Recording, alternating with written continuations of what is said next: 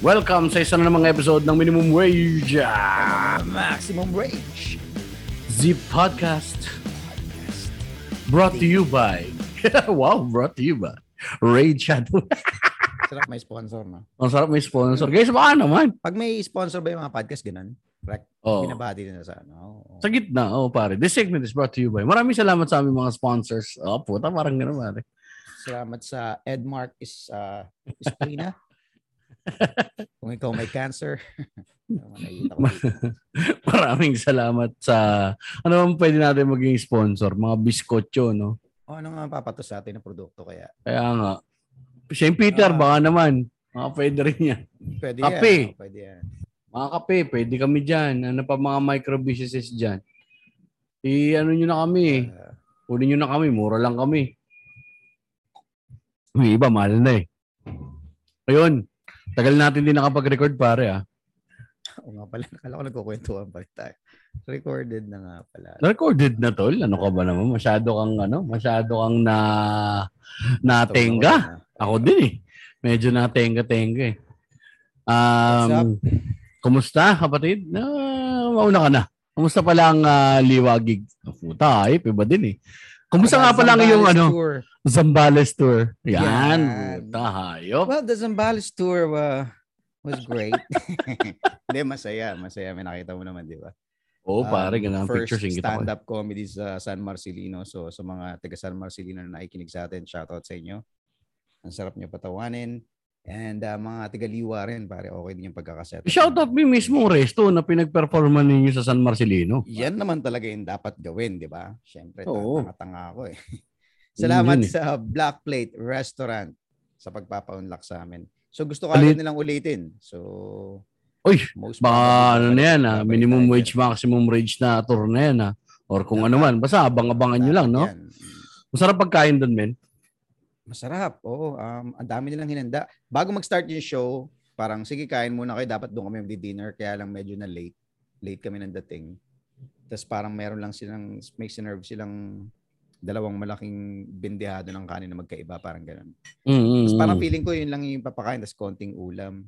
Tapos sabi namin, hindi na after show na kami kakain. Tapos nung after ng show, siguro dahil sobrang saya ng show, puta, ang daming pagkain, men. Daming pagkain. Parang, alam mo yung hari, kapag kakain na yung hari, yung sunod-sunod lumalabas so- yung mga Sarap. Although medyo marami, nakakain lahat, nakakain lahat, alam mo yun. Kahit Mm, goods, Rex, goods. Yung, yung mga, yung wife ni Rex, girlfriend ni Dawit nakakain. Dawit, oo. So, solid talaga. Naku, punta si Rex, eh, hindi mo bakunado yun.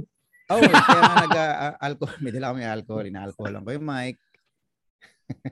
Hindi, pero pare, puta, ang laking layo niyan dun sa mga nauna natin mga shows, no? Sipin mo Oo. dati, tangina. Ang pinapakain mo lang sa amin, Mac, tacos lang. Tapos minsan kami pa nagbabayad. Tangina mo Oo. rin eh. Sabi isang, ba, luga? isang round ng beer. Eh wala eh. Sucks yung mga venue pare. Alam mo yun?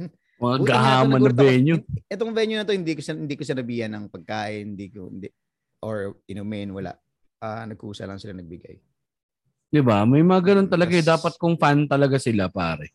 Dapat ganyan yung mga venue eh. Kung or gusto talaga nila na entertainment sa lugar nila. Kasi kasuhin naman nila tayo ng maayos. Hindi yung puta, paparentahan mo na nga yung lugar mo. Putang inangin. Hindi mo pa, ano, di ba? Parang binatukan mo ng binatukan yung ano. Wala ka naman na-provide na maganda. Hmm. Meron ba na-provide yung ibang mga venue na gano'n? Katulad, kung magre-renta ako, sabihin na natin, parang ano siya, kung pati yung PA system, yung mga gano'n, di ba? Hmm. Hindi eh. Wala eh. Wala naman nakukuha eh. Tangin na. Do- Doon tayo natatalo kasi dati. Oo, tayong- pare, nakaka-push inaarkila diba? natin pati gamit. Hanggang ngayon naman din, meron pa ibang mga bars na gano'n pa rin, ano, pare, papautang, ay, paparenta pa nila yung gamit. Hmm. Puta, di lakihan nyo yung venue ninyo. Pagka gano'n, yung malaking venue lang may karapatan na mag, ano. Oo. Anyway, galit na naman agad mga ako. ano dun, may dumating doon na parang nakikinig ng podcast natin pare. Yun, no? So, kung nakikinig ka ngayon, hindi ko maalala yung mga pangalan eh. May naalala ka bang pangalan? Yan tayo, puta. Nathan, pare, patulong naman nga tong kapatid natin si. Anyway, pasensya ka na pero salamat. Wala din Wala. siya, maalala, puta. ina. Yung mga nanood nung ano, nung show ni Mac, ah, nung, sana masaya kayo, sana masarap ang ulam nyo ngayon. Wala ako dun, tangina nyo eh. Inggit ka, no? Ingit ako eh. Pabalik na ako ng Maynila. Gusto ko magpaano eh, magpadaan eh. Comedy Tapos liwa, goods, yung, liwa- goods din yung liwa, min. Maganda rin yung liwa, pare. So, free accommodation. Thank you. Uh, Point Break kay uh, Sir Rocks. Rocks is the man.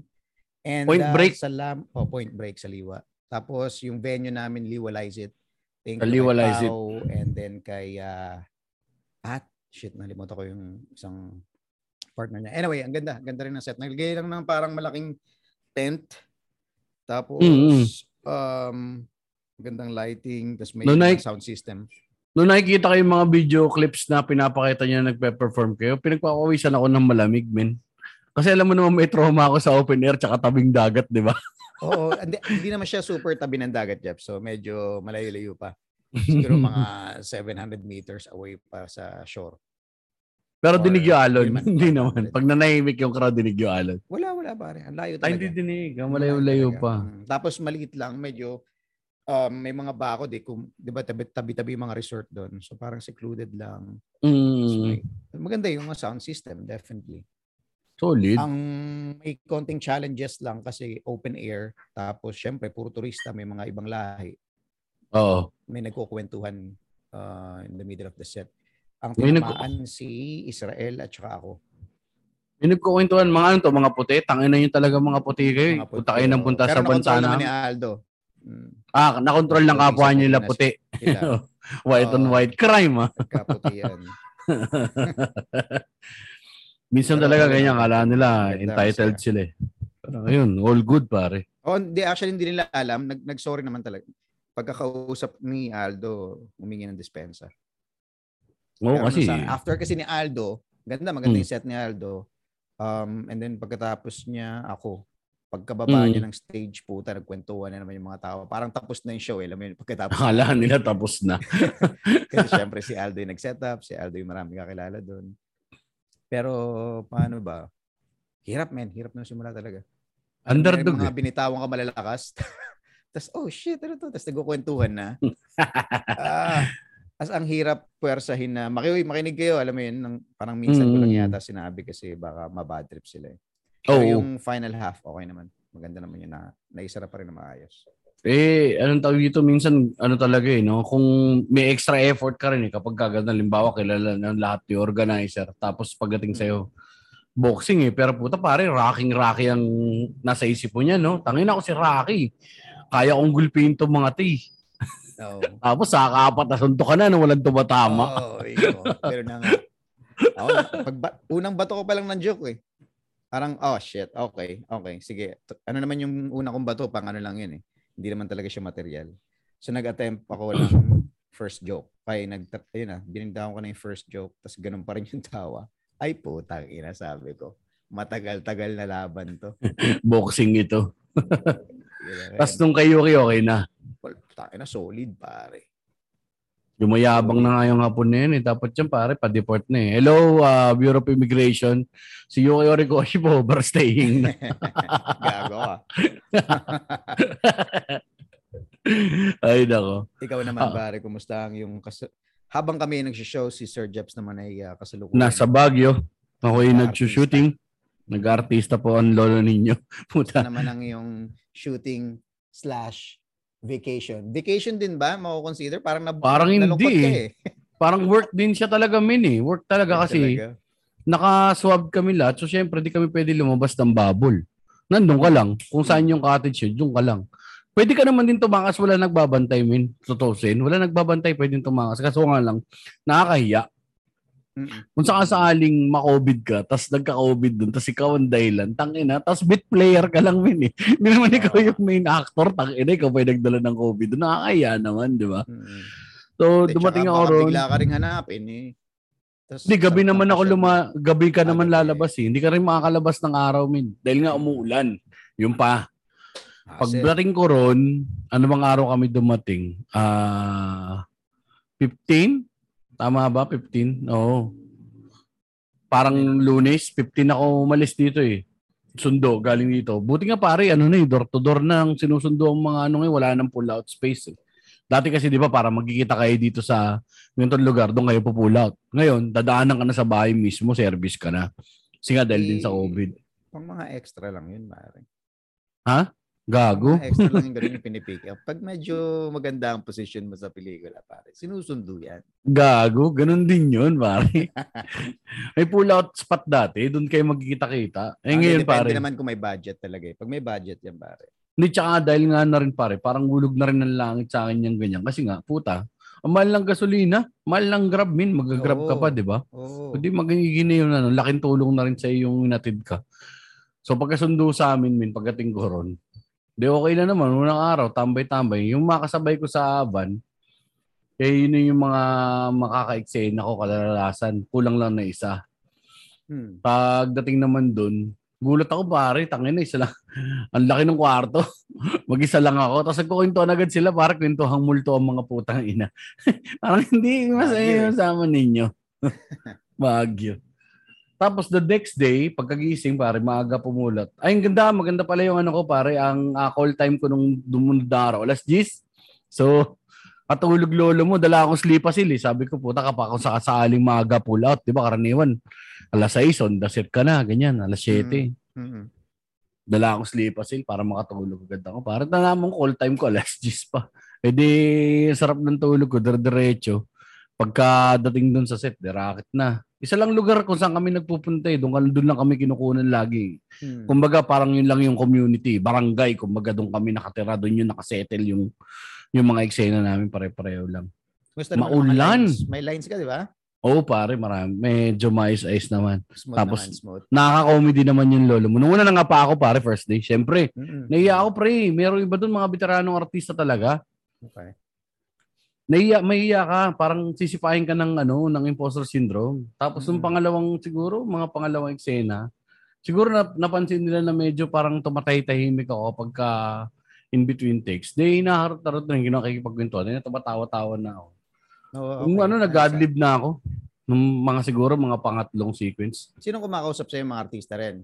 Artista din. Yung mga ka-eksena ko. Siyempre, Mabait kailangan sila, mo na no? rin Mabait sila. eh. sila. Oo. Kailangan mo silang maka-vibes kasi yun yung ano, eh, kayo yung magkakasama ron sa community. Oo. Tapos, yung AD, nahihiya din ako. Siyempre, dahil writer ka, di ba?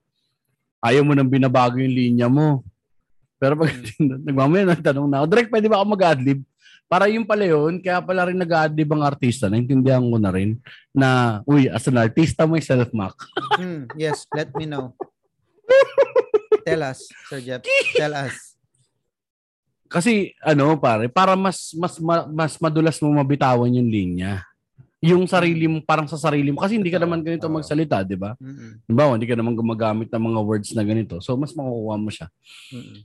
Tapos pare, ready ready na ako. Pakap, sabi ko, aga ko na pakap. Mga ano lang, alas 5, wala na ako eksena. Alas 6, tambay na ako sa tent. Tapos pinauwi na kami 8.30. Sabi ko, putang na sarap para 8.30. Sa bahay na ako. Para lang dyan, ano ah, parang trabahong ano lang talaga, opisina. lang, mm. Tapos, lakas ng ulan, dire-diretso. Napakap pa rin yung shoot kinabukasan. Dapat apat na araw ako eh. Napakap yung kinabukasan na shoot. Dahil sa lakas ng ulan. Dahil sa lakas ng ulan. De, may extra day akong ganun. Puta, tambay. De, ano, tambay-tambay muna ako nandun. Yun yung nakita mo na nagpo Ay, hindi, hindi pa pala yun. Hindi pa pala yun. Pangalawang araw, okay pa ako eh. Kipagkwentuhan pa ako sa inyo. eh, Ganyan, ganyan. Tapos tambay-tambay dun sa iba dahil nga pakap. Puta, pag ano, kinabukasan min, ma- maliwanag yung ano, maaliwalas. Mm. Tapos third day, resume. Dapat resume. Eh, rest day kami. May rest day pala isa sa gitna. Yun na yun. Nakita mo na akong pinipicturean ko na yung mga makaya. Binibidyohan ko na yung higad. Naulol na ako sa lungkot, pare. Naulol na ako nun. Boredom is a disease. Ang hirap pala, men. Ang ano, mag-OFW. Sipin mo nga yun, pare. Limang araw lang akong wala, pare. Puta, sinisilip ko sa CCTV yung mag ako. Parang, Oo. parang na akong masisiraan ng bait eh. Ganun talaga yan, man. Lalo di ka nasanay na, alam mo yun, na nagtatrabaho talaga malayo sa kanila. Pero for a Oo. while, di ba, alam ba yun, gano'ng katagal na nagtrabaho na malayo sila? Umuwi silang Bicol, di ba? Tagal din ng pare, oh. Mga two weeks, two weeks. Nagto two weeks, two weeks ako. Tapos minsan, napapatlangan na isang buwan, dalawang buwan, ganun. Mismo. So, Eh. hirap talaga malayo, lalo di ka sanay. Mismo, pre, sobrang hirap ng ganun na parang ano mo, parang gusto mo nang umuwi kasi nasanay ka pagkagising mo, may katabi ka, eh doon ako lang mag-isa. Pero mas okay na rin yung wala akong kasama sa kwarto. Alam mo naman ako, min, lakas ko magilik eh. Tsaka umutot ako sa gabi. Pag natutulog. Paano mo nalaman na umutot ka? Sabi ng misis Nagigising ko. ka. Nagigising minsan ka ng nagigising ako. Pag utot ko minsan, napatay ako sa salawal. Napatay na ako. Ikaw, narapatay ka na sa salawal ulit. Pag utot mo. Kasi uminom ka, tangin na ako lang ah. Hindi pa naman, pare. Inalasing ka. lang, yun yung kapag tinatamad ka, natatay ka na pero tinatamad ka. Yun nga, igit nga. Tapos parang ano, tapos sabi ko, ay puta, may tama yung shirt ko. may tama ako. Guys, pumutok. Uh, shit. Eh, kaya hindi na rin ako, ah mas okay na rin ako na mag-isa lang doon sa kwarto. Noong una, pinapalipat ako doon sa kabilang kwarto kasama yung stuntman eh. May stuntman na naka-standby doon pa. Sarap din kawentuhan ng stuntman, min. Iba din. Iba din ang trip nung ano, iba din yung ano nila, buhay nila ron pare. Pag nakita mo yung kamay nun pare, kala mo ikaw na yung ano eh, ikaw na yung matibay eh. Ikaw na yung ano tawag dito? Ah, kala mo rough and, rough ano ka na eh, rough rider ka na eh. Puta pag nakita mo kamay niya pre, parang ano eh, parang maso. yung mga lumulundag sa building-building. No, shout out Oo. sa'yo, Kuya Nelson. Nelson Tinapay, puta. Yun ang pangalan niya, min. Nelson Nelson Tinapay. Tinapay. Solid. Parang ano, anong ano niya, business niya? Baka may Ano siya doon? Guns, guns. Goons. Guns siya doon, pare. So, mayroon siyang mga daladalang ano. Tapos nung the next day naman, ah, okay naman na. Umulan, pero trabaho, trabaho, trabaho. Tapos nung ano nga, nung ah, isang araw nga, nakakunan kami dire-diretso. Tapos umuwi rin agad, pinauwi na rin kami ng Manila. Kaya pagod na pagod din ako pagdating ko rito. Yun lang, min, ang init dito pagbalik ko ng Manila. Mari. Hindi ka na sanay, Sir Jeps. Hindi nakakadiri yung pakiramdam na malagkit. Doon Ah. pare hindi, umulan pero lamig sobra, min. Mm. Pag dumadaan yung pag makikita mo, tinatamaan ka ng lamig eh, sobra eh. Yun ang ayokong pagkakataon sa Baguio. Yung tiyempong umuulan. Tangin na. O hindi ka makapasyal. Naman tayo maka- Ilan ba tayo nag-show doon? Anniversary lang yata yun ng ano eh, no? Hindi pa tayo nag-show ng magkasama simula nung di kung di pa natin ginawang pagsamahin yung sarili natin, di ba? Hindi man tayo nag-show talaga lagi magkasama dati. Nakailang beses ba tayo magkasama sa Baguio? Isa? Isa lang, min. Yung ano, yung anong ito, anniversary yata yun ng Comedy Baguio. Yung pa yun. Kaya mo. At ah, sumisikat ka na eh. So, pwedeng pwede na tayo mag-show na tayong dalawa lang. Pwede mo na akong dalahin sa Baguio, Sir Jeps. Thank you, Sir Mac. Ha? Speaking of show, ah, ayop, ayop sa segue. Ha? Speaking of show na magkasama kami ni Mac Navares, pare. Ito, Mhm. pinapaalam namin sa inyo, pare, na mga ilang araw na lang. Ilang araw na lang, May 27 na. Yan. Ano ba meron sa May 27, kapatid na Mac Navares? Wednesday ngayon, Thursday, sa Friday, meron po kami show. May nanalo na, May 27 sa Music Museum. With 8:30 p.m. Sir Master Alex Calleja. Alya, Ah, yan. konti na lang yung ticket. Jeps, yata. ah, 40, less than 40. So, kung Bumili na kayo. Wala pa kayong ticket. You know the drill. Bumili na kayo. Ticket2me.net. Bumili na kayo, masasold out yan. Pag na-sold out yan, wala na, hindi na show ng ganun ulit. Pero kami ni Mac, bibili ulit kayo ng ticket, pare. Mura lang naman yun sa amin, mga ano lang. 75,000 lang per ticket. Yan. De joke lang, baka mag-show kami soon. So yun, May 27, may nanalo na ah, Music Museum. Bili na kayo, ticket2me.net. Mga Right. listeners natin na manunood, kita-kits tayo dyan, man. Sabihan nyo lang kami para magpa-picture tayo. Yun. First time ko mararamdaman tol na yung kapag ka nagsho-show, may magwapa picture din sa atin. Ah, Kasi sana, lagi eh. Sana. Sana. Or Hindi, kahit man. seryoso, kailangan natin ma-meet yung mga dapat ma-meet, di ba? Oo, oh, yung mga nakikinig ng Minwich Masters man. dyan. Kasi dati pare kapag ka nagsho-show tayo, parang gusto ko magmakaawa dun sa mga tao. Ah, excuse me, nag-perform din ako kanina. Kasi yung Yung- picture sa akin. Pinipilit mo magtama yung ano nyo, yung, Yung mata. eyeball nyo. Oo. Para, Kasi di iwasan kanila. para lang maalala niya na ba, ay, parang pamilyar. Oh, oh, nag-set ka. Hi! Tapos ganun lang. Hi! Hindi ka picture. Hi! Hi! Tay- Kasi naantay mo yung kasunod. Tapos walang kasunod, man. Dati nagtatago ako sa dressing room pagka ganun. Ayoko na. Ako din, oh, ayoko na. Hanggat maaari, gusto ko na after ng show. Kain, inom, no? Solo na lang, oh. baboy-baboy na naman. To parang sarap maglitsing tiyas pagkatapos Baka natin. naman- Eh, pero sarado na. nagsusuplado. Baka iniisip nyo, puta, suplado naman. Day, ano lang. Parang, paano ba? Parang hindi na kami ma-broken hearted. Inuunahan na namin sarili namin. Yun lang yun. Uh, anyway. May mga shows ka ba ba, Mac, na ipopromote? May mga shows pa ba na ipopromote? Good question. Wala. Ako din. Wala. So abangan nyo na lang paglabas ng serye sa TV5 siya. So uh, I will announce the details once the details are available to me. Yan. Right. Ano bang pag-usapan natin, Mac? Puta, hanggang ngayon, masakit, masama pa rin loob ko eh.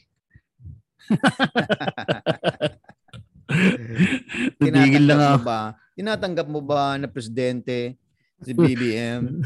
Jeff Ferdinand Galion, Marcos Jr. bilang iyong Pangulo. Tinatanggap ko po. Pare, wala na, pare. Massive politics na sila, eh, no, men, no? Putang inang yan. Si, ano, eh, binalidate na siya ni Biden, pare. Kinongratulate siya ni Biden, no? So, puta, vindicated si Gago. Oo, yun na yun. So, ibig Wala na. sabihin, makakapunta siyang tate. Ganun. Oo, pare. May diplomatic immunity na siya. Hindi siya pwedeng biglang sikwatin ng FBI doon, pare. So ngayon, vindicated na naman yung mga tropa. Eh, oh, hindi nakakapunta sa Amerika. Nakakapunta na siya sa Amerika. Tayo, tinatamad na ako magtitingin ng balita. man. Kaya nga, ako rin pare. Dahil di mo na rin siya trabaho, men. Di mo na kailangan Ayun, tumingin. Isa pa yun, no. Tsaka nakakasar lang. Ako pare, nag, parang feeling ko dapat muna bawas-bawas tayo sa social media. Mag, uh, gumawa na lang ako ng sarili kong echo chamber. Dahil dyan, ah tsaka magsisimula kami ni Mac ng sarili naming kulto ng reliyon. Anong tawag sa relihiyon natin? Hindi ko rin alam pare, ano ba maganda. Putang ina. Ah, Basta mga gusto ko, ayoko ng kapatid. Gusto ko pinsan ang tawagan natin. Pinsan! si pinsan na Mac. Tapos yung mga ano, mga punong mga ministro, hindi sila ministro, mga tito. Si Magkasalitaan na po ngayon si Tito Mac Navares.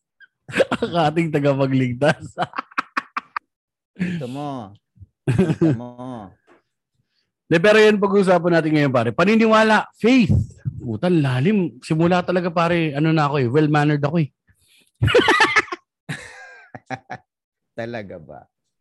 De, simula nung matapos yung ano, parang, ano nga, uh, napa, napaisip ako dun eh, sa paniniwala. Kasi nga ang religion, pare. Halos lahat ngayon religion eh. Dahil nga sa social media eh. Di ba? Hmm. Parang absolutes. Hindi na katulad dati na parang may gray area ang politika tsaka critical ka. Mm. Politika nga ngayon, religion na eh. Di ba? Naman. Pag sim, pagsamba mo rin sa mga ano mo, sa mga iniidolo mo, religion na rin. Hindi, hindi mo na sila masilipan ng baho, pare. Hindi na sila tao sa paningin mo. May pagka-idol na idol ka na talaga, ibang klase. Yung idol mentality, no? Hmm. Saan ka ba nagsimula kaya yan? Tingin mo dito sa atin sa Pilipinas, pare. Um, di ko alam kung tama bang Pilipinas. Parang, Pero parang buong mundo, no? oo, lahat yun, pare. Idolatry. Oo. Sa bagay noon pa yata yan, eh, no? Oo, di ba? Kaya nga galit, nagalit, sa bagay, si, siloso yung Diyos ng lumang tipan, eh. Kaya ayaw niya ng ibang may gods before. Parang tama rin siya, no? Mhm. Kasi, puta, nadadapa na rin ng mga tao, eh. Ikaw, pare, pinanganak kang, ano, no? Pinanganak ka na bininyagang kasimbang katoliko. Yep. Pareho tayo. Tapos yung mga anak mo, pinabinyagan mo din sa simbang katoliko. Oo, oh, syempre naman. Ako din, Gawa pare. din. Ano yung point model? Ikaw, pero nung pinabinyagan mo sila, naniniwala ka pa talaga ng todo? Ah, hindi na, medyo. Actually, yung pangalan nga nila, eh, kaya yung isa ko Darwin. Yung isa, Damien. Neil, Neil Darwin, no? Tapos yung isa Damian. So, medyo pinag ko ng konti. Um, hi- hi- hindi ko, may meron kasi mga parent na kayang i-practice yun eh. Alam mo yun? Hindi, hindi ko papabinyangan. Hindi naman ako naniniwala in shit eh. Alam mo yun? Masyadong cool. Oo. Eh, hindi ko pa kayang magpabinyag ng sarili. Wala akong pera pang handa eh. so, kailangan pa rin sa maniwala. Alam mo yun? Sa magulang. Oo oh, naman, pabinyagan natin, syempre. Ang praktikalidad, Hmm. sa praktikalidad ka pumunta, ako naman pinabinyagan ko din yung mga anak ko out of more than the ritualistic function, ano, hindi siya ritual, ang parang ano, mas traditional.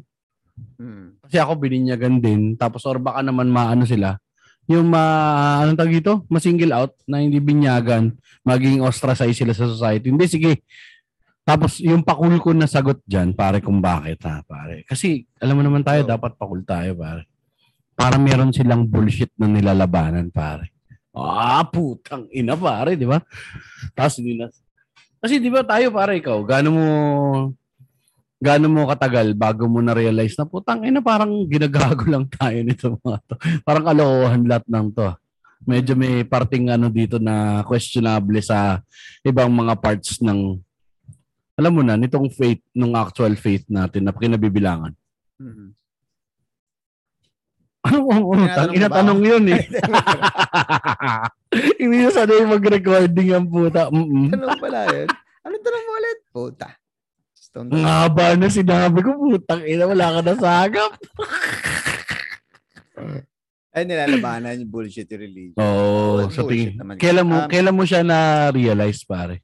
Um, high school, siguro mga second year, third year high school yan. Diyan ako nag-start magtanong.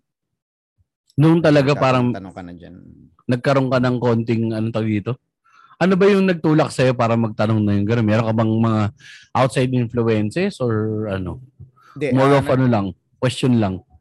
Um, syempre, in- influences na dadaan ka sa music eh.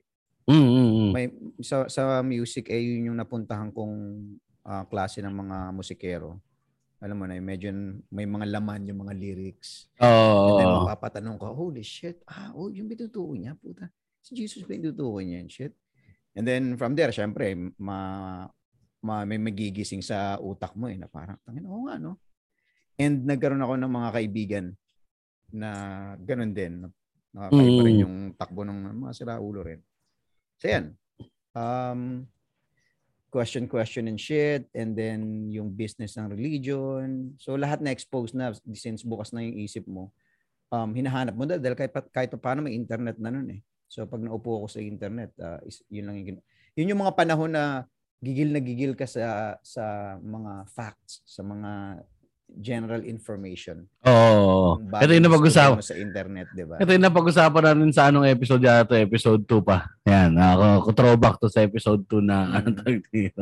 Yung mga sinaunang cool kids to. Ah, hindi naman totoo. Hindi nyo alam. Cool Alam namin eh. yan. Oh, that. Oo. Hindi, pero, Ako ganun yung tama. feeling, Jeps, tama Mm. eh. Parang medyo cool. Siguro dahil bata ka. Alam mo mismo. kaya cool yung dating. Ah, pero, um, medyo ano siya eh. Paano ba yung gusto sabihin? Seryosong bagay siya eh. Kasi ah, tumataliwas ka pare. Mismo. Tumataliwas ka, eh. Tumataliwas ka sa lipunan eh. mo, oo, Mm. you're starting to question everything. Which is really good, which is really healthy sa tingin sa tingin ko up until now, di ba? Oo. oo, oo. Nangyari. Mm. Halos lahat naman din nga, ganun din talaga eh, parang um, yun ang naging mantra ko siguro. Pero alam mo men, ang laki talaga na impluensya ng music no, pagdating sa ganyan. Kasi dun ka unang ma, ano eh, parang mas mali tuloy yung naging campaign nila dati. Di ba naalala mo na elementary, may pumapasok pa na nakatikisa sa inyo na, oh, wag kayo makikinig ng ganito. Nagbinagpunta sa amin ganun, parang nagbibigay sila ng Mm. pamphlet. Parang advocacy nila na wag kang makinig sa secular na music na ganito, yung mga metal-metal na yan, rock na yan, tungkol yan sa ano, yung ACDC, alam ba ibig sabihin yan? Antichrist demonic citizen yan. Kasi itong ganito, si ganyan. Ikaw namang si tangang impressionable child, ala talaga, hanapin mo ngayon tuloy yung mga ganun. Mas lalo mong pakikinggan, di ba? Kasi pare tabu eh. So mali yung kampanya na ganun eh. Mm. Tapos malalaman mo na parang ito, yung Black Sabbath, katulad na lang nitong Black Sabbath, pare. Based on the horror genre kasi sila eh. Walang, wala lang silang maisip na ano nun eh. Di ba? Parang mas gusto nila yung ah, yung images ng ng darkness, ng ganito. Kasi may allure, pare. Nakaka, ano siya eh.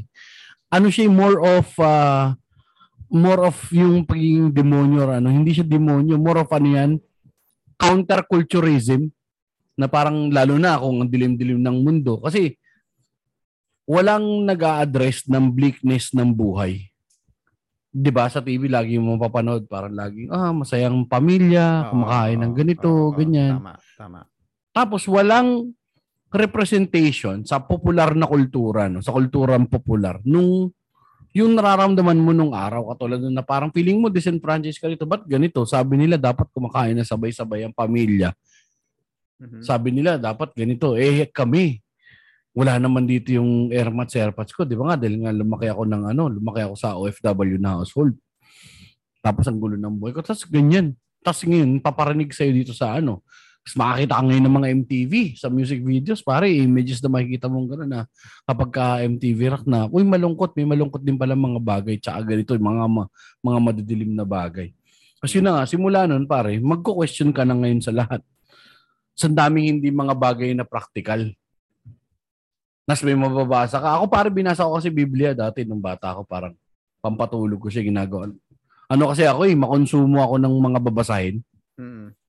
Ikaw ba nasubukan mo magbasa ng Biblia, pare, nung bata? Sinubukan ko, Jeps, pero na, paano ba? Tamad lang siguro din talaga ako. Alam, tsaka wala lang Mm. talaga siguro akong interest ah, magbasa. Hindi naman ako sobrang palabasa eh. Pero may mga pinipili ako. Siguro buong buhay ko, may sampu pa lang yung librong nababasa ko. And isa yung Biblia sa mga tinry kong basahin, pero tinatamad ako. eh. Gusto ko siyang basahin kasi para, alam mo yun, para ma- bigyan naman siya ng chance. Mm. Alam mo yun? Baka yung pinapakinggan ko, yung mga influences ko, baka, alam mo yun. sa- Sa bagay, tama sarili rin naman. nila yun eh. Eh, paano naman yun sa akin? So, pero parang wala na eh. Wala nang point kasi yung nagre-represent ng religion ni God, yung mga, yung mga pare, sablay eh. Oo. Eh, Yung paano? mga Pa, business. fallible din. Humans din. Mm. Eh, tsaka ano kasi pare, ang dense din ng Biblia min eh. Makapal din siya talaga yun. Tsaka hindi mo maintindihan kung bata ka. Parang marami siyang allegory, tapos kailangan magkaroon ka pa ng context nung pangapanahon na yun.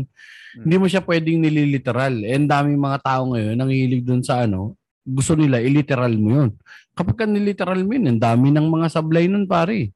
Mm. Ang dami ng mga bagay na hindi mo pwedeng gawin. Yung kapitbahay mo, nagtatrabaho ng ano, ng holiday, na Sabbath day, pwede mo siyang batuin ng bato. Pwede mo siyang patayin through stoning. Hindi siya applicable ngayon, ma. Applicable mo ba yun? Utang ina. May nakita Sa kayo, ay, bansa. ba't nag-work ka? Nag-work ka! Bahal mag-work ngayon! Sabi ni God! Kung ano Sarap malaking bato. Tapos, ayan pa. Makikita mo pa yung ano nga. Tapos, uh, sa bagay parang ano, ang faith is ano eh, ng sa organized religion is by proxy, faith mo rin din sa humanity. Yung sa nature ng tao. Tama ba?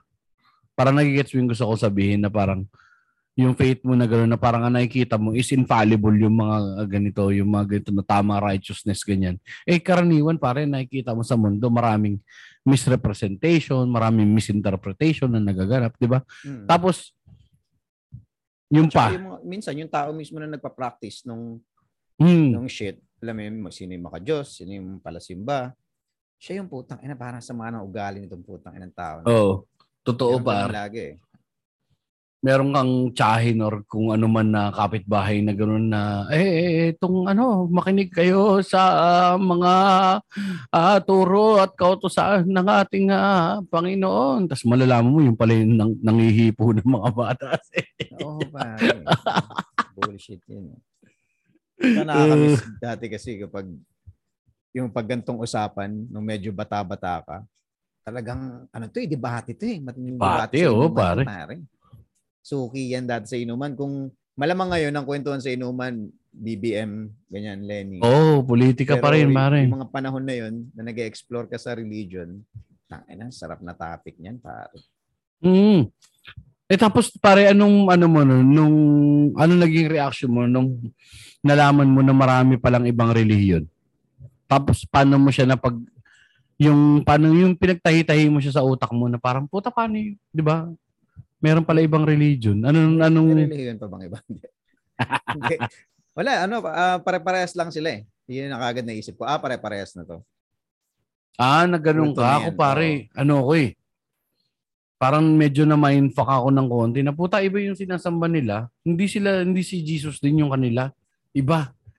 Mm. Tapos, eh paano yun? Tapos ngayon, follow through yun ng question na, puta paano yun pag namatay sila? Tapos, iba yung God na makikita nila kasi kami ta, ay putang ina, paano kung mali tayo? Paano kung pagdating ko dun si Buda yung sumalubong sa akin? Oh shit! Oh, Oh shit! okay lang, Ano mabait gagawin naman ko? si Buda eh. Ah, mabait ba si Buda? Eh, paano kung iba yung... na- O yung si, G- si Jesus lang medyo mataray eh, no? Oh. No, iba Diyos. Ba? Baduy! Meron bang meron ba silang Diyos na stricto bukod kay kay Jesus? Si Allah.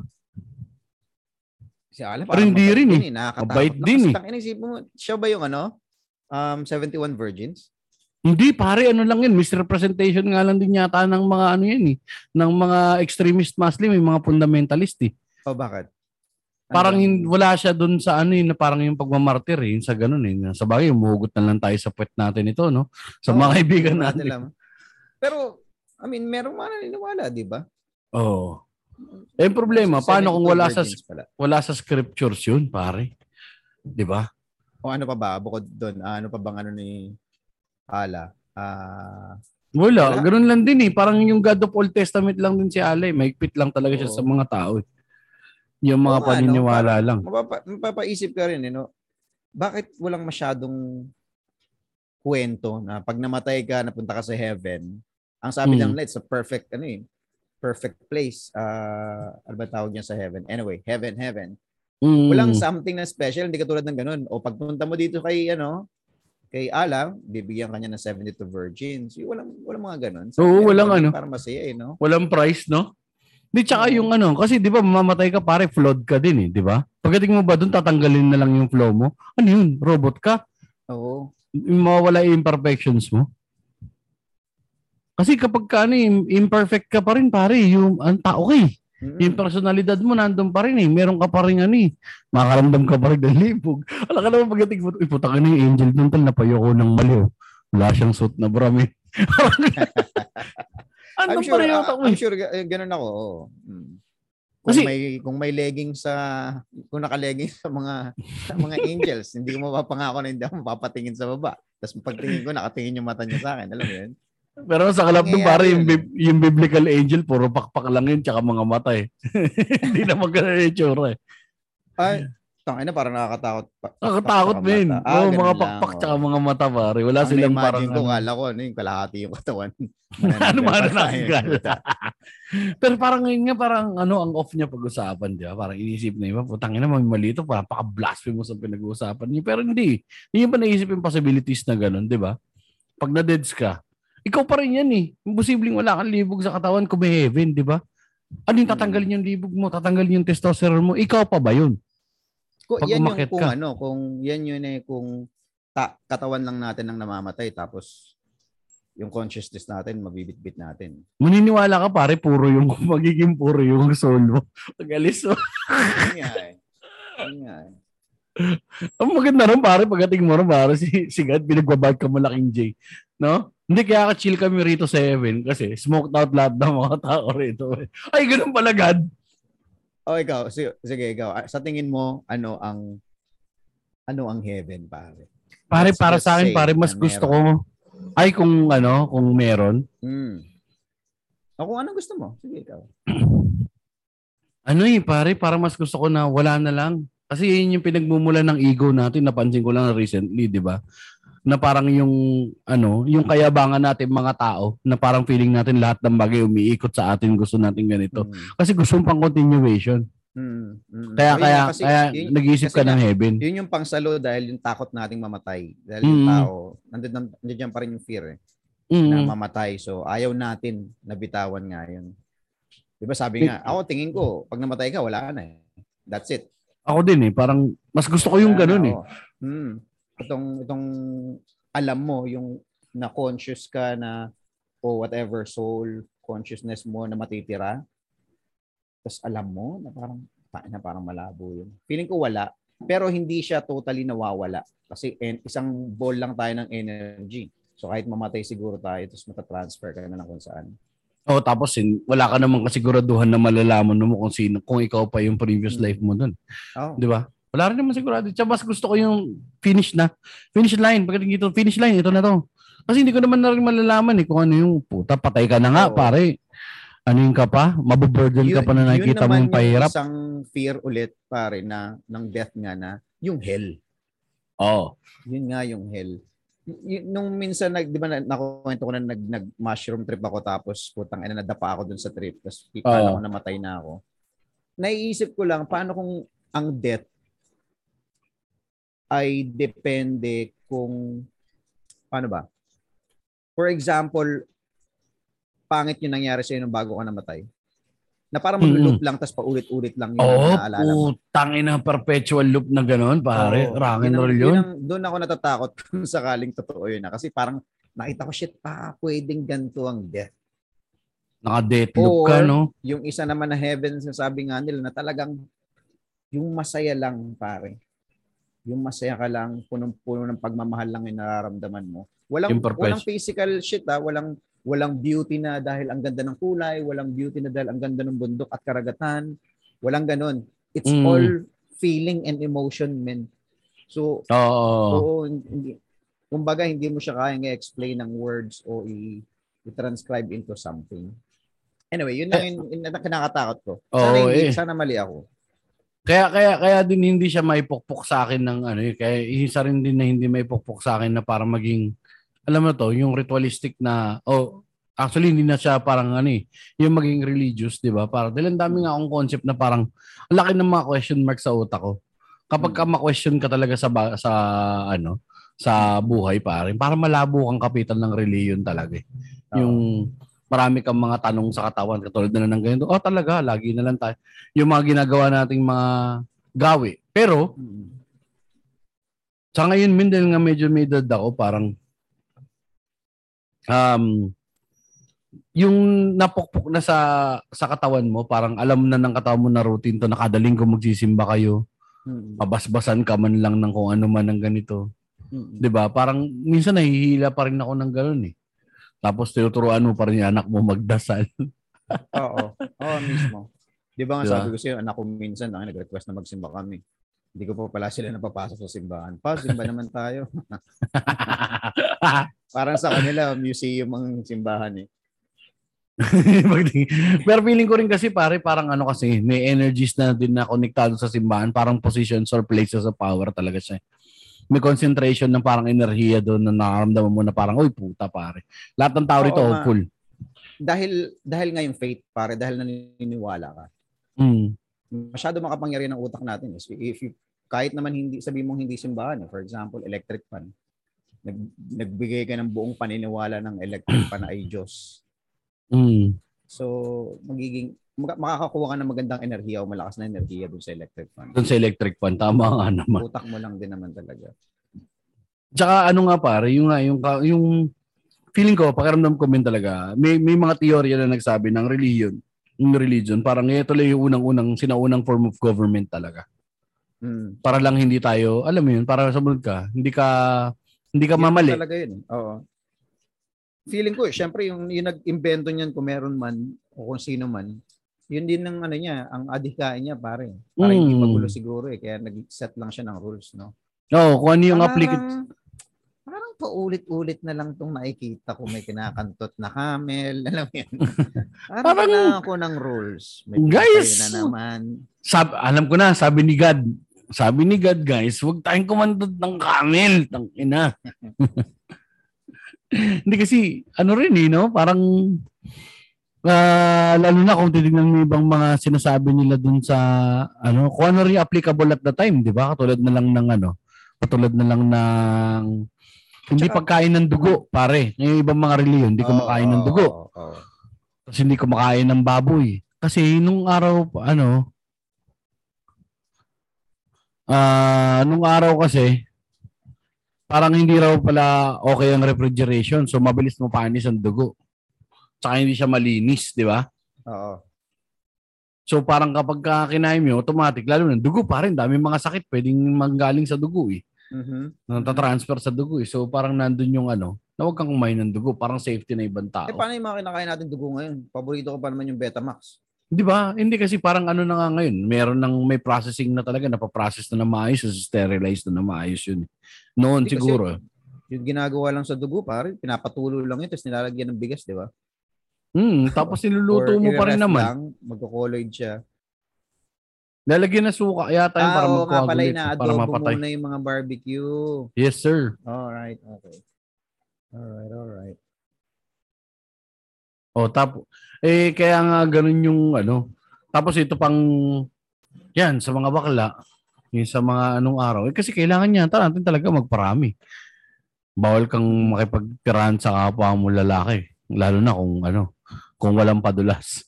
kasi mabuhangin eh. Piling ko ganun yan. Huwag kayong magkatutan sa puwet ng buhangin. Tangin na naman eh. May isang tao siguro. Putik Wala lang siguro. siya sa mood, no? Yung di ba yung mga nagtatrabaho, yung mga puro putik-putik sila sa mga Sino ba yung mga nagano kay Jesus para? mga Mga pares eh. Mga hudyo. Oo. Slaves. Eh, Ayun, parang sa akin ganun pare, mas ay, yung mga mga mga practical ng mga panahon na yun, hindi na practical ngayon. Kato tsaka yung sinasabi nila, 'di ba? Yung sex, yung sex na ganyan, tabu-tabu siya dati, maraming ano. Panahon natin pare, 'di ba? Bawal makipag-sex kapag ka hindi ka pa pag hindi pa kayo kasal. Hmm. Eh syempre ikaw naman yung katawan mo, pare, binilt ng raging hormones para talagang puta, yung kainitan mo, gusto mo talagang kumayog ng kumayog. Siyempre, siyempre. Tapos pipigilan mo yun. Parang parang going against ka naman ng konti sa nurture mo. Hmm, Hindi, ang nangyari na kasi doon, ano na yun eh. Isang tao na lang nag-decide na niya. Alam mo yun, yung pari na gusto niya, puro bata. Siya Oo. gusto niya una makatikim doon sa mga bata. Kaya syempre, okay, siguro may target siya. Maganda tong anak ni ano ah. Ni Gusto niya Santos ah. Gusto niya Verdi. Okay. Bawal mo na makipagtalik hanggat hindi kinakasal. Nang ino, control niya ngayon lahat ng bata, pare. Demon, sila yung demonyo. Alam mo, yun? napaka-ironic ng tangin ng Kasi yung nagpap kasi yun yung nagpapakalat ng word of the Lord. Sila yung pinaka-demonyo sa demonyo. Kung ano lang, kung kasalanan lang ang pag-uusapan. Ah. Meron namang din siguro pare na for practicality reason nga naman din talaga siguro ng mga Oo. panahon yun. Lalo na yung At hindi paglaganap naman nila. lahat ha. Sorry, baka akala nyo. Hindi naman Oo. lahat. Meron din naman talagang ah, siguro Nang- talagang naniniwala at tapat dun sa kanyang vow. Pero- yung pag, pagkalat nga rin siguro ng STD, ganun, yun din ang mga Ah. pinipigyan. Ngayon talaga yung ano, mga practicality. Eh ngayon nga, kasi dahil nga humahabol naman the advancements ng tao, yung paniniwala natin, hindi na rin humahabol. Unti-unti na rin na, na para na-outdate, na obsolete. Ah, kaya tayo nagkakaganito kasi confused pare. Confused din ang ano, confused ang mundo kung ano yung ano. Mas madali pa yung mga teachings ng Buddhist pare kasi applicable siya everywhere. Oo, oo, yun. Pwede, okay pa yun. Okay pa ako dun. Compared dun sa mga religion ngayon. Parang ngayon, tinuloy na lang yung religion kasi wala. Pera na lang talaga eh. Oo, pare, tsaka doon ka magugulat. Power. Parang laki ng ano, ang laki ng pera ng mga religious Oo. groups, religious leaders, religious organizations, pare. Tangin na, Vatican lang, pare. Yung mga treasures niyan. Mismo. Ang dami niyan, min. Ta, kaya mag- na nilang na-figure out na bullshit yung religion na naipasa sa atin, I'm sure. Oo. Yun yung sikreto siguro na tinatago nila. Tas ito pa, huwag na tayo lumayo. Pare, dito na lang sa Pilipinas, pare. Oo. Ito ha, walang ano ha. O, damay-damay na lahat to. Lahat ng klase ng religion, kakanain namin dito. Ito yung, yung pinaka-sensitive sa lahat ng religions na kilala ko sa Iglesia ni Cristo do. INC. Kasi ang hirap nilang ano, ang hirap nilang alam mo yun, parang hindi, hindi mo kasi naintindihan. Parang ganun. Hindi, ikaw ang hindi nakakaintindi kasi parang nandiyan ka na sa loob ng logic mo eh. Nandiyan ka sa echo chamber mo, min. Wala ka na sa out of the ordinary ka. Pakinggan mo kami. Parang hindi itong kautosan galing sa taas, galing dun sa mga nakakataas. Ito lang ang dapat sundin. Parang kapag ka ang isang bagay pare or isang pananaw ah isang pananaw ay nililimitahan ka na kumwestiyon sa mga bagay-bagay pare. Hmm. Parang hindi siya dapat paniwalaan altogether. Yun yung mga ganun. Yun yung ano eh, na parang wag mong questionin to itong sabi. Kasi nga, kasalanan yun. Eh, ang dali kasing sabihin na gano'n na kasalanan yun, nasabi ng Panginoon niya kasi hindi ka naman nga pwede magtanong sa Panginoon ng rekta. Yun nga, yun nga. So, d- d- depende kung, eh yun yung mundo mo. Puta, lumaki ka sa, for Oo, example, sa ganun. magulang mo. Wala ka na magagawa pa. Lalo't Mm. stricto yung relihiyon. INC And- or born again Christian ka, di ba? Parang Ang, gano'n. ang pinag-uusapan, ang maganda siguro pag-usapan, hindi yung kung sino siya bilang tao dun sa relihiyon niya, kundi yung mismong religion Oo. as a whole, pare. Yung, yung, um, yung kasamaan ng religion, yung power, money, control. Control. Yun yung Actually, pare, yung-. Yun yung number one pare na currency, I think control. Control. Kasi kapag ka may control ka, the money and everything will follow. Yan, oo, tama. Nandun na rin yung kapangyarihan, nandun na yung power over people eh. Kasi power na yun. If you have control, you have power over something. Mm. And then if you have power over something, madali na silang pilitin na mag magbigay ng ano. You can extort them without them even knowing na ini-extort mo sila ng pera. Ang sabi ng Panginoon, magbigay sila ng ito. Tangina, gaano ba kahirap ang Diyos natin? Ba't kailangan nila lagi ng pera? Ba't kailangan magpatayo ng templo? Kala ko ba hindi kailangan ng pera sa heaven? Bakit si, kahit nasabi na ng simbahan katoliko, puta, kahit walang simbahan, pwede naman tayong magsimba, maglagay ka ng mga upuan dyan kung nasaan. Di ba nga sabi sa Biblia, yun ang sabi? Mhm. Ang, the church is the people, not the ano, pare, not the building. Mhm. Kung sino man kayo nagtitipon para sa aking pangalan, yan ay tinuturing ko simbahan. Mag-aral ka, kapatid. Magtika ka. Tangin na. Yes, Father. Yes, father. Yes, tito. Wag pare. Yes, Yun na nga eh, tito. Tapos mga kapinsan, yung mga followers natin. Mga kapinsan. Kapinsanan ng mga kapinsanan ng mga naniniwala kay Mac at Jeff. Ayan. Ano ta? Jepsus. Jepsus. Jepsus Christ. Oo. tsaka si, ano, ah Mac the Baptist. si ano si Ma- si Maxes. mga katalamak yes. daw, sabi ni Taning. Yan, taning. Di ba, may, hindi, hindi ko mag-gets, di ba? Parang, puta, ba't kailangan yan? Tapos parang gano'ng kalaki nakikita mo? Gano'ng karaming, sabi na natin para estimated, di ba? Sabi nila, gano'ng karami ang pera ng simbahang katoliko? Bilyonis, trilyonis, gasilyonis, hindi natin alam. Pero nandun siya sa mga figures na yun. Bilyonis, lampas na yan. Bilyonis, trilyonis ang pera ng simbahang katoliko. Bakit hindi nila ma-resolve yung ibang mga problema? Bakit hindi sila makapag, ano pare? Ang dami pa rin ng, ano, kung para sa ano talaga yan, kung para sa tao talaga yan, para sa mga nanganga, ano talaga, sa mga nangangailangan. Or ba't hindi maibalik? Mhm. Bakit yung simbahan natin kailangan luxurious? Bakit kailangan ginto yung mga ta- tangina, lagyan na lang ng kandila, ginto pa? Siyempre, Di ba? special po tangina. Special, ganun ba yun? Kasi Eh, kurap, kurap. kurap ang simbahan. sa bagay kasi nung panahon na yun, Mara, di ba sabi nga niya, ano, si Cain na tabel yan eh. Si, si, yung si Cain, yung tropa mong ano, tangina hindi, hindi nang malata ni Jesus. Ay, ni God di. Bigay mo na lang dyan yung pilay mong kambing. Practical lang naman si Cain dal eh. Ang mali lang niya, tanginan di. Nasoko tuloy siya. Yun ang unang-unang. may- Alam mo tol, kung may soko nung unang panahon, pare, sila yung unang first episode si Cain tsaka si Abel. Di umano, pinukpok ng kanyang kapatid sa ulo. Ang practical naman siya naman talaga yung tama ko. Tutusin takin, nabibigay mo dyan, ikakainin natin, ikakaunti na lang yung kambing natin, nabibigay mo pa yung pinakamataba pa natin kambing. Tanga-tanga ka talaga, kuya. Sabi Oo. niya gano'n. Sabi naman ng kuya, hindi, kailangan ni Jessica, ba't binigay mo yung kambing mong pilay para mo hindi mo nire-respeto ang Panginoon, tapos nagsalita yung Panginoon. Tangin na mo kain. hindi masarap yung kambing mong pilay. Nagalit pa. ang pangit pala pag tayo nag-reimagine ng mga Bible stories, no? As lumabas si Gas Amelgas. Abangan sa susunod sa pagbabalik ng scene of the crime operatives. Magalit nga ba ang Panginoon sa ginawa niya Cain na mag-alay sa pilay na kambing? Sundan. Meh. Ganun pa yung background niya. Me, tas may ano, may, may cut na papakita si Cain na galit na galit niya ako ng malaking bato. Pupukpukin niya sa ulo siya. Ang ina mo taning God Abelgas daw.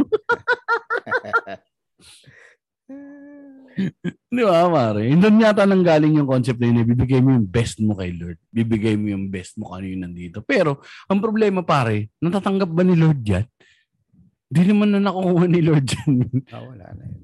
Tao na rin ang kumukuha niyan. eh. Ang- Buti ang- sana. Mm. Ang ano eh, pare, yung mga tao na ah, let's, man, okay yung ano eh, okay yung lumaki ka sa na religious, ah, magulang mo religious, paligid mo Mm. religious, maayos, ah, wala kang mga bad influences, okay na yan. Okay. Oo. Yung lumaki ng normal, ah, maloko, kalokohan, makasalanan, tapos biglang, nung tumanda, biglang super duper, ah, naging makajos bigla.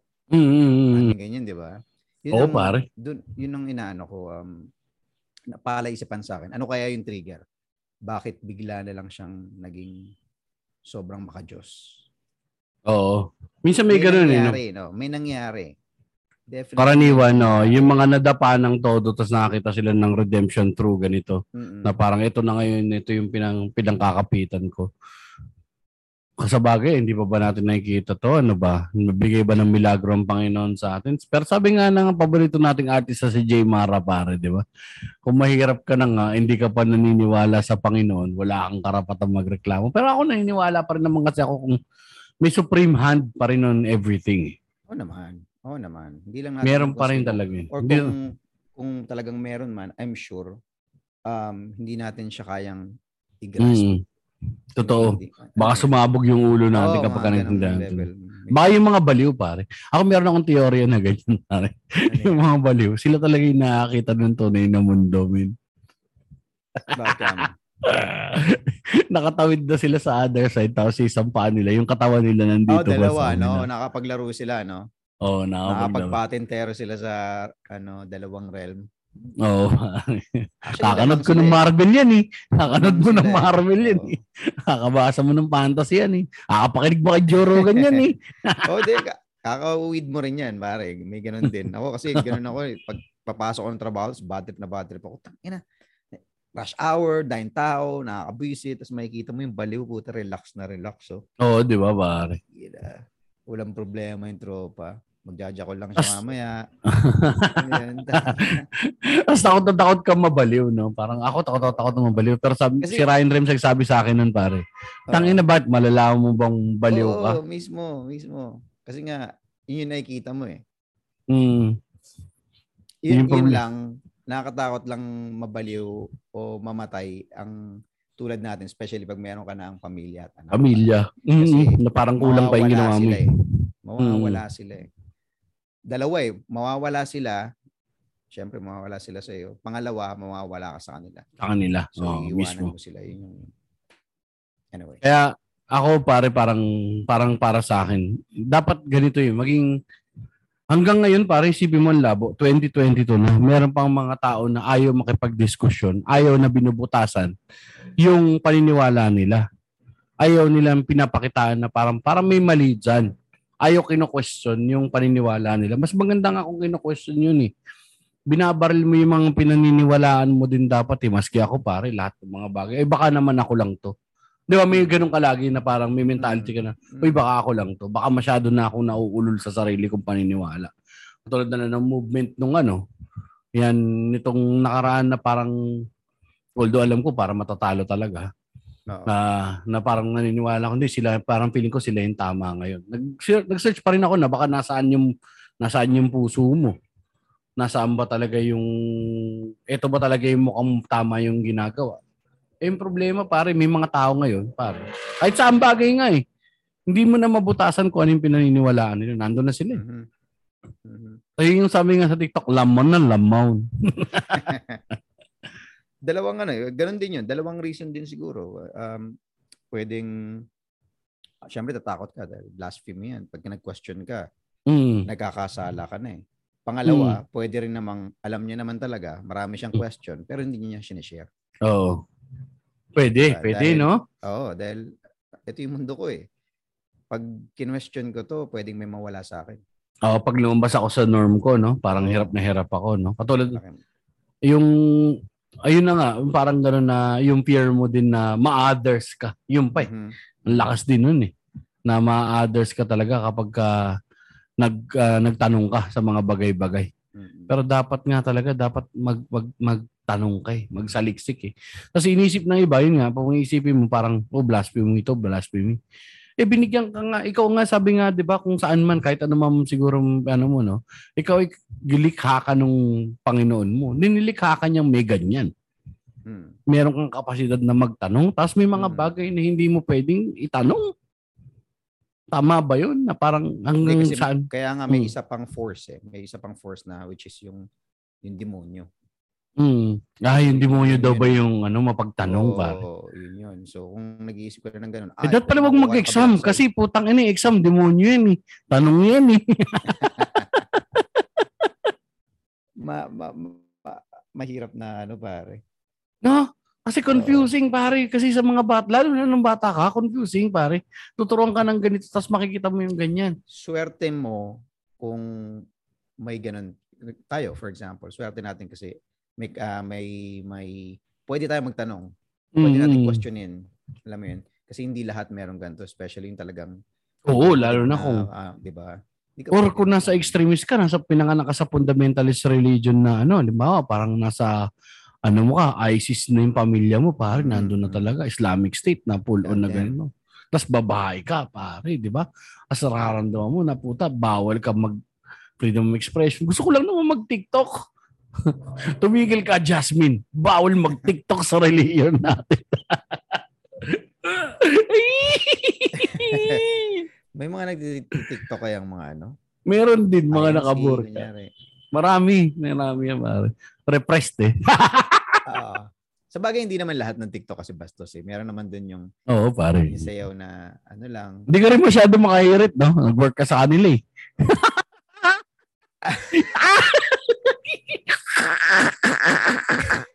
Checkmate! Pwede tayo magkwentuhan tungkol dito. Marami tayong pwede sabihin. Pero ano to eh. Kailangan natin maging patas. Kasi hindi Oh, naman lahat tama. ng listeners natin ay, di ba?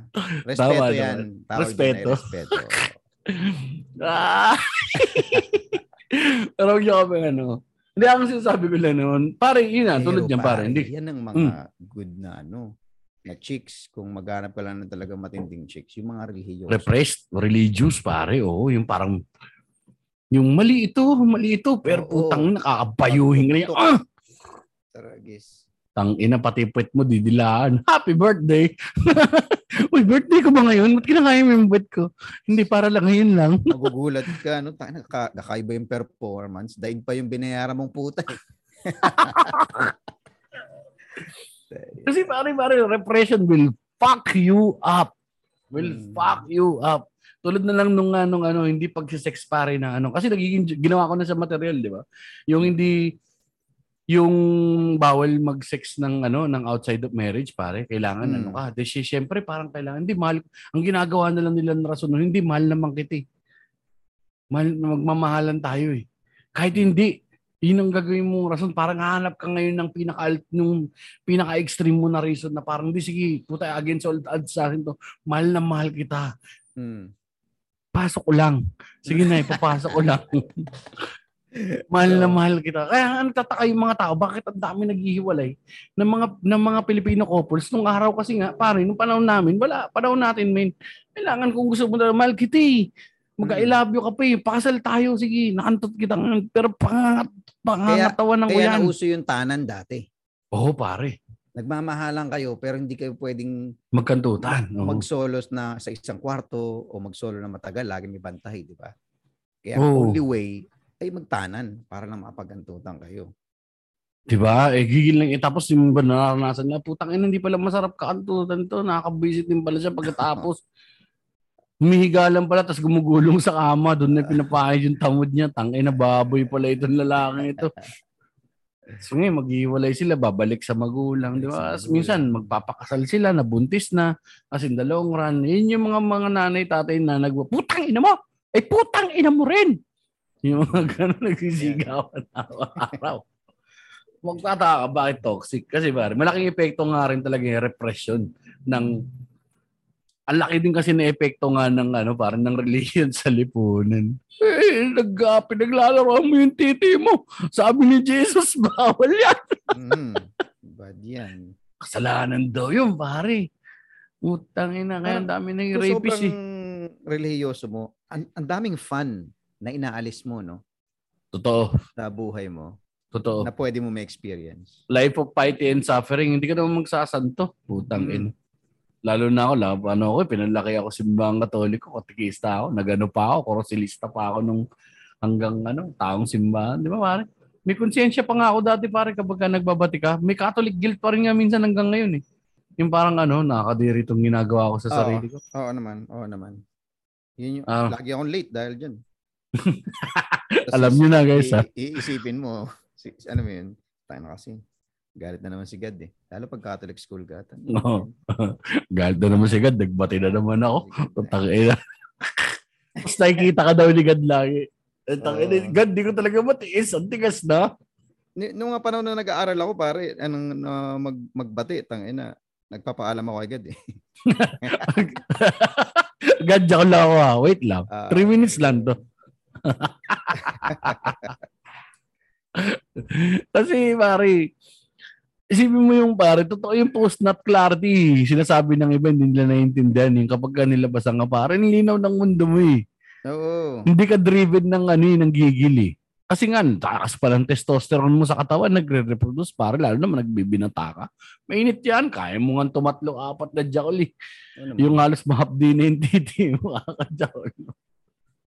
Makaka, makakatatlo apat na jackal kasi isang araw ng bata ka kapag nagbakasyon yung mga kasama mo sa bahay tapos ikaw lang naiwan. Pinayagan ka.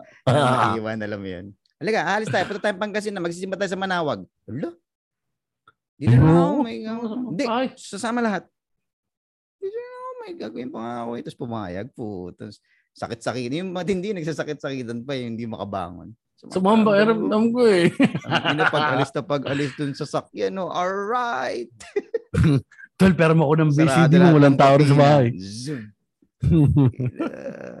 Yung ano, yung jackal na nakahubad ka. First time mo kaga. Oh, Walang short, hindi yung nakababa lang. Ang badi kasi nun eh. Freedom. Tangina, sarap nung kinakayog-kayog mo pa yung kamay mo na pare. sa gigil. Tapos pagkatapos yung makikita mo yung santo ninyo sa bahay, tangina naman, oh. Itataligod mo yun, pare. Itataligod mo yun. Uh, hindi ako pare, binablackout ko na lang sa utak ko. Tapos pagkatapos makikita mo nakatingin sa'yo si Jesus in the eye. Oh no, nagjakol ka na naman anak. Ah, shit. hirap na hirap na. Tangina ko totoo man na omnipresent in Diyos, pare. Hirap na hirap na siya. Tangina, lagi ko na lang kayo kailangan panoorin magjakol. Tangina, lungkot-lungkot yun naman. Bad trip na yung pare. Tangina yun. Tangina, sa dami na nakikita niya nagjajakol na kung pinaparod niya tayo. Sexual eh. Hindi, tsaka yun, marami rin yan pare. Kaya rin wala tayong divorce sa Pilipinas. Religion din ang dahilan yan. Masyado tayo rin na? tayong religious. Ano? Ah, anong tawag ito? Divorce. Ah, Sipin mo na lang ngayon nangyari sa amin, pare. Hindi nakapagpa, ano, parang bit-bitan pa rin yung ano ng nanay, tatay ko, di ba? Puta, isipin mo, matagal na kayong hiwalay, tapos source of pain and ano mo. Halimbawa, ikaw, ano ka, sabihin na natin, lalaki ka, ikaw yung ano, or babae ka, tapos bit-bit mo pa rin yung apelyido niya, or nakakapit Oo, pa rin sa oo. inyo yung ano, or kayo, ikaw man, di ba, pare, parang forever kang pinapaalalahanan na nandyan pa rin siya sa'yo, na parang, tama. Kung ikaw sobrang- si Johnny Depp ka, tapos ginugulpi ka ni Amber Heard, tangina, sobrang ano ka, di ba? Emasculated ka, tapos hindi kayo pwede mag-divorce, pare. Puta, mag-separate, ano lang kayo, separate lang kayo. Tangina yan. Tapos ang mahal ng mga babayaran sa annulment and shit. Di ba? Ah, kasi nung araw, kaya ano yan, yun din, base din sa practicalidad yan, pare. Kasi kung ano yan, ang lilibog pa naman din ng tao sa desierto tsaka sa Africa. Walang sistema para makapaghati ng mga ari-arian. eh. Di ba? Eh ngayon, parang ganun lang naman yun. Parang yun lang naman yung practicalidad, makapaghati ng ari-arian, pare. So, labo na ng chat. Abortion din. Bawal yan. Eh, paano nga? Tulad nga ng mga nirape, pare. Mhm. Tapos nabuntis sila. Putang ina. Mhm. Ano, i- ialagay mo yung morals mo sa kanila na hindi papalakihin niya na parang ano kasi ang tawag dito, ano siya eh. She's going parang yung labanan niya, adversiyan ng buhay para maging simbolo ng pagmamahal yung bata. Putang ina, hindi niya pwede pakain sa lahat ng tao yan. Paano kung binaboy talaga siya? Mhm. Di ba? Mhm. As much as possible, ayaw mo makakapagpakala dun sa trauma na naramdaman mo. Tapos tangina ganun. Ipapabubuhay mo yan. Kasi dahil ano, sabi ng Panginoon, sabi ng Panginoon, masama ang pumit- kumitil ng buhay. Ano kaya kung Tapos- nangyari, ni-rape ka, hindi mo kilala ng rape sa'yo, nabuntis ka, tinuloy mo dahil nga, syempre, maka-Diyos ka. Tapos Mm. pinangalanan mo yung bata, batang lalaki, ah, bigyan mo ang pangalan ng lalaki. Mm. Miguelito. Miguelito. Ganda pangalan. So, si Miguelito, Miguelito baby.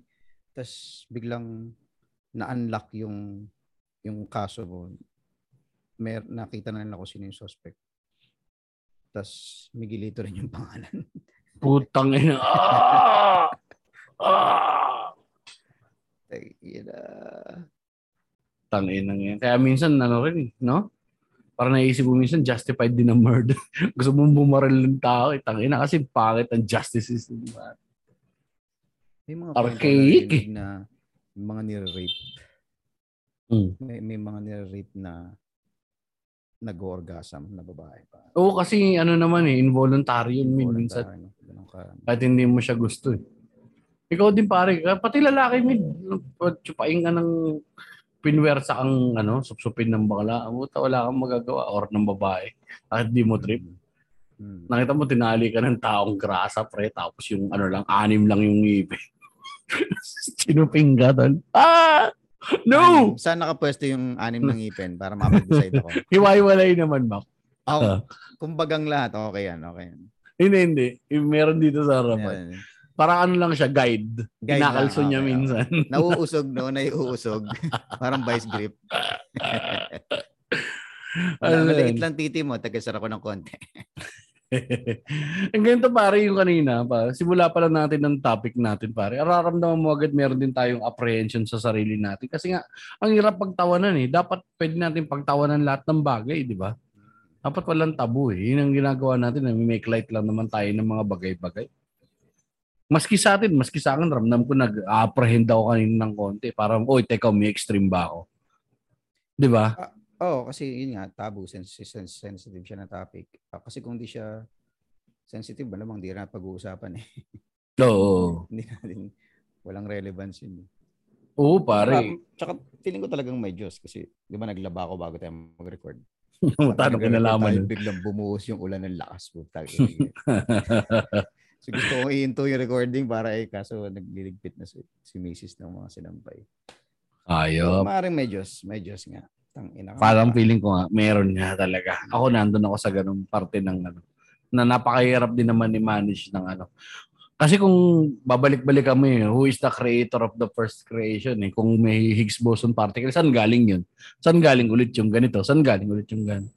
Parang hirap na something that can be nang walang origin or basta, ewan ko, basta meron yata talagang mga bagay na originless or anything. Who created the creators? Puta hayop, no? Lalim. Pero ito na, wrap up lang natin to, men. Ang gusto ko lang naman sabihin is yung mga bagay na pagka nararamdaman mong sinisikil ka at naiipit ka. 'Di ba? Parang yung para sa personal mong ah, para sa personal mong advancement ba or parang pakiramdam mo na i-stunt ka na or hindi mo siya Mm. pwedeng questionin. Eh baka naman nasa maling ah, paniniwala ka. Pag yung mga bagay eh, ang pinipresenta nila ang sarili nila as perfecto, walang bahid dungis, napakaputi, labas sa tide. Eh baka naman nga, mag-isip-isip ka kapatid.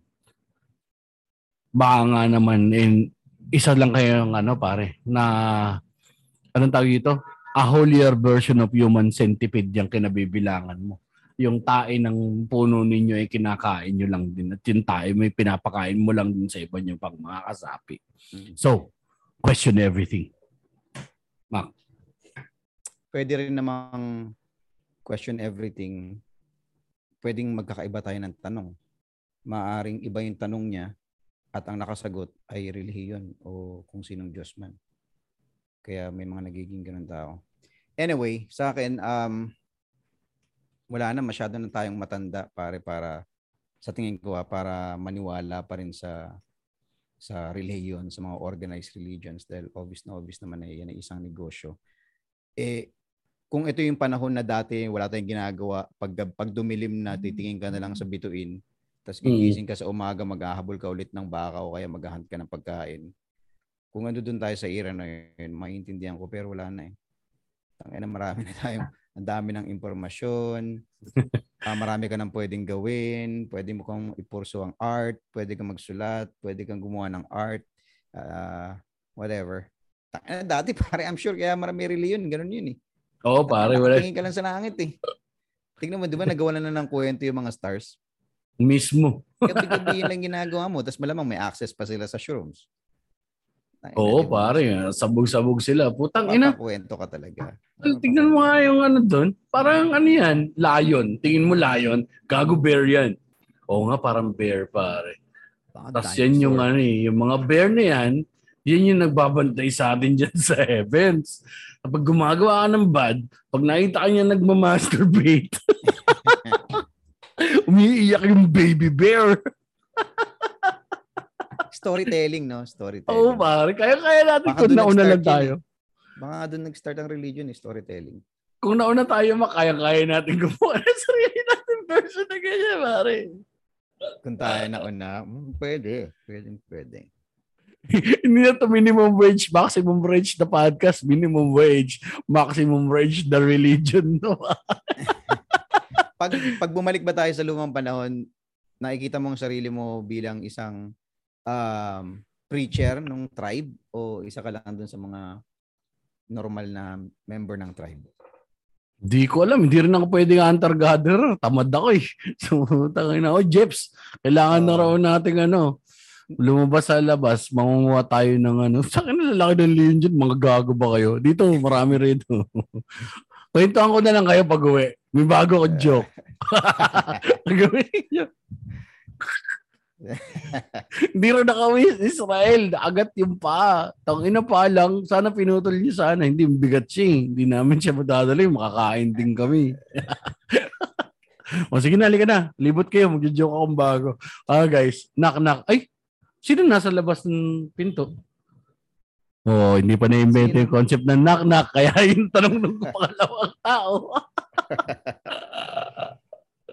Ang bobo ang puta. Anyway, yun na. Dang ina pare. Ah, sana nag-enjoy kayo dito sa aming ah, latest na episode Kung na meron kayong napak. mga opinion, meron kami maling sinabi o may sasagutin kayo sa mga sinabi. niyo, Oo, pare. Alam nyo na ang dapat gawin. Meron tayong group. Sarilihin nyo yan. Wala kaming pakialam sa inyo. Kung kasama ka sa 31 million, hindi ka namin, wala na kaming pakialam sa'yo dito. Hindi, pwede nyo po Oy. sa group send. Naghahabol na si Trixie ng ano natin, ng mga episodes natin na nag-message siya sa akin. Sorry na siya sa'yo, Jeps. Ay na, gago. Sorry na. Gago siya nga mo. Wala na, naiboto mo na. Magagawa. Wala na tricks, nandyan eh. Tangin na, subo-subo na yan. Pag nagkamali yan, itatag ka namin na itatag gago. Kasalanan mo yan.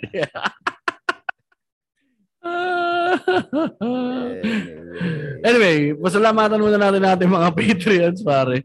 Ah, unahin muna muna ang ating mga VIP patrons, Mac. Hello sa ating mga VIP, si uh, Nico Perido ng US of A at si Miss L ng Mm. Australia. Hello sa inyo. Alright. At uh, syempre ating regular Patreons, ah, si Brymon Padasas, si Byron Mendoza, si Daryl Meda, si Francen, si ah, Ingo na Machong Chismisan, si KD, si ah, ito, kahit di natin shoutout to, shoutout na sa dulo. Ah, si Chumarbs, yan, na naghahalo ng lugaw. Yung lugaw mo, what, pwede ba ako order ng lugaw na may dugo? Kasunod, Marbs. Tapos si Masayo si Tito P, si RA, si Ramil, si Rex, siyempre si Vincent at si Et Ang. Tapos ang Patreon sa atin si Paul Lester Chua, Denver Alvarado, Patrick Andy Jr. Si tsaka sa ating mga Patreons na nandito nanonood ngayon, si Tammy at ang Yes, ever sir. present at ever wonderful na aming ah, ano ba to? Ah, resident um manager na ba? Pwede namang ano to? Comedy Roadie. Comedy roadie Nathan Bautista puta hayop taning mahal na mahal ka namin para wag ka muna mamamatay ah. May Anyway. Moniker ka na. ah. Yun lang. Dito na natin tapusin to. Maraming salamat. Sarap sila- ano, sinabi ni Tami, dinuga ang lugaw. Oo. Ano masarap yan, men? Sarap nga yung gago. Pero bawal kila Marv yan kasi ayon si siya. Anyway, Oo. so maraming salamat sa lahat ng nakinig, makikinig at patuloy na nakikinig ng ating podcast. Lagi niyong tatandaan Yep, kasasabi lang namin. ang ina nyo Ang may Jesus. Ay, sino ba? Si Buddha. May Diyos. May Diyos, may Diyos. Lilipad na yung spaceship nila, yung ano, di ba?